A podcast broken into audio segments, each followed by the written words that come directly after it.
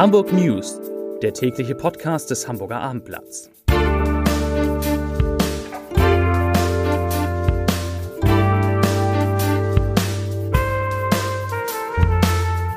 Moin, mein Name ist Lars Heider und heute geht es um einen Pilotenstreik, unter dem der Hamburger Flughafen spätestens morgen leiden wird. Weitere Themen: Hamburgs Ärzte demonstrierten bereits heute, eine Razzia auf der Reeperbahn sorgt für Aufsehen und ein Schienenersatzverkehr wird zu einer mittleren Katastrophe. Dazu gleich mehr. Zunächst aber wie immer die Top drei, die drei meistgelesenen Themotexte auf abendblatt punkt de. Auf Platz drei: Eurowings-Streik, oder sagt man Eurowings, geht beides. Viele Flüge in Hamburg betroffen. Auf Platz zwei E-Scooter, da sagt man auf jeden Fall E-Scooter, als Ärgernis. Jetzt reagiert die Hamburger Stadtreinigung. Und auf Platz eins: E.ON nimmt Preiserhöhung für Gas zurück vorerst. Das waren die Top drei auf abendblatt punkt de.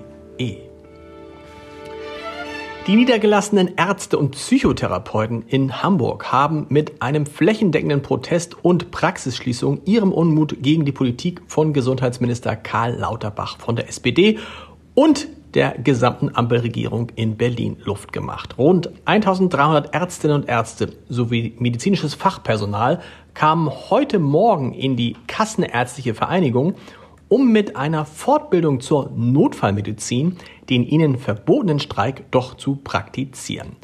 Nach K V-Angaben hatten am Morgen sechshundert oder siebenhundert Praxen von Haus- und Fachärzten geschlossen. Der Arztruf eins eins sechs, eins eins sieben und die Notfallpraxen in Altona, Harburg, am Bundeswehr- und am Marienkrankenhaus waren für Patienten natürlich erreichbar.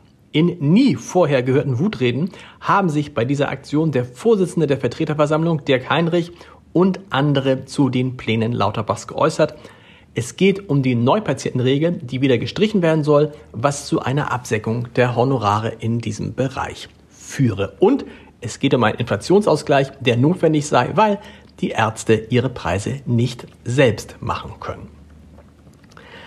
Ein erneuter Warnstreik in der Luftfahrt dürfte massive Auswirkungen auf den Flughafen Hamburg haben. Die Gewerkschaft Vereinigung Cockpit hat die Piloten der Eurowings oder Eurowings zu einem vierundzwanzigstündigen Ausstand aufgerufen. Der soll am Donnerstag um null Uhr beginnen und bis dreiundzwanzig Uhr neunundfünfzig, also den kompletten Donnerstag, gehen.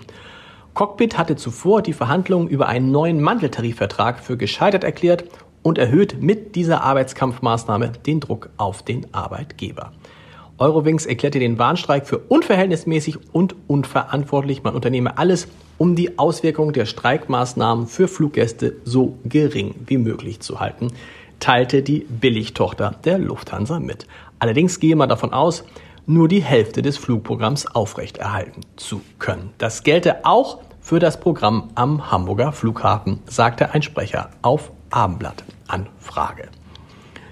Bei einer groß angelegten Razzia haben heute Morgen Hamburgs Polizei, Zoll und Steuerfahndung diverse Objekte auf dem Kiez rund um die Reeperbahn durchsucht. Im Visier der Fahnder Bordelle, wie Oberstaatsanwältin Litti Öchtering dem Abendblatt bestätigte. Demnach gab es aber auch Privatanschriften, die durchsucht wurden. Ob die Beamten auch bestimmte Clubs und Kneipen unter die Lupe nahmen, dazu konnten keine konkreten Angaben gemacht werden. Es geht auf jeden Fall um gemeinschaftliche, bandenmäßige Hinterziehung von Umsatzsteuer. So viel steht fest, und ermittelt wird gegen zehn Beschuldigte.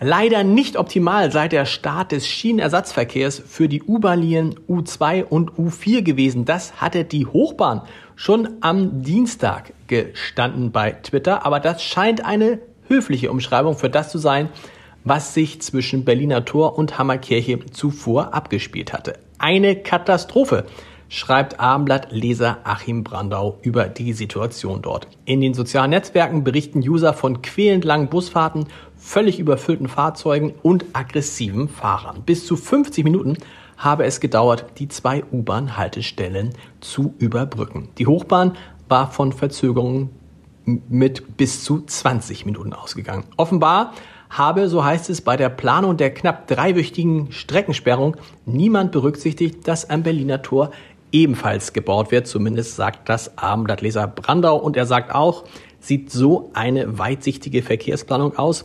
Zumindest wird man so keine weiteren Bürger zum Umstieg auf den Ö P N V bewegen. Es ist ein kühner Plan, der in einigen Jahren Wirklichkeit werden könnte. Die Bezirksversammlung in Altona hat beschlossen, dass es im Hamburger Westen ein zusätzliches Hallenschwimmbad geben soll.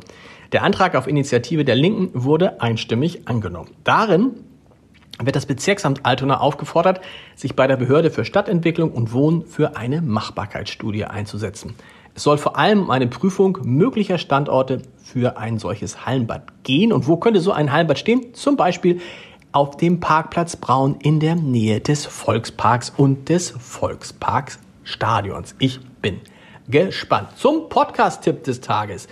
Wir müssen uns alle unterhaken und You'll Never Walk Alone sind zwei der Sätze, die Olaf Scholz am häufigsten sagt, wenn er gefragt wird, wie Deutschland durch die nächsten Monate kommen will. Doch was heißt das eigentlich genau und wie macht man das? Darum geht es in dieser Folge unseres Scholz-Updates, in der eine der Vorkämpferinnen für mehr Demokratie zu Gast ist, nämlich Claudine Niert. Und die hat das Buch geschrieben, Die Demokratie braucht uns für eine Kultur des Miteinanders. Und da ist was dran und deshalb lohnt sich auch diesen Podcast zu hören unter www.abendblatt.de slash podcast. Und wir hören uns morgen wieder mit den Hamburg News um siebzehn Uhr. Bis dahin, tschüss.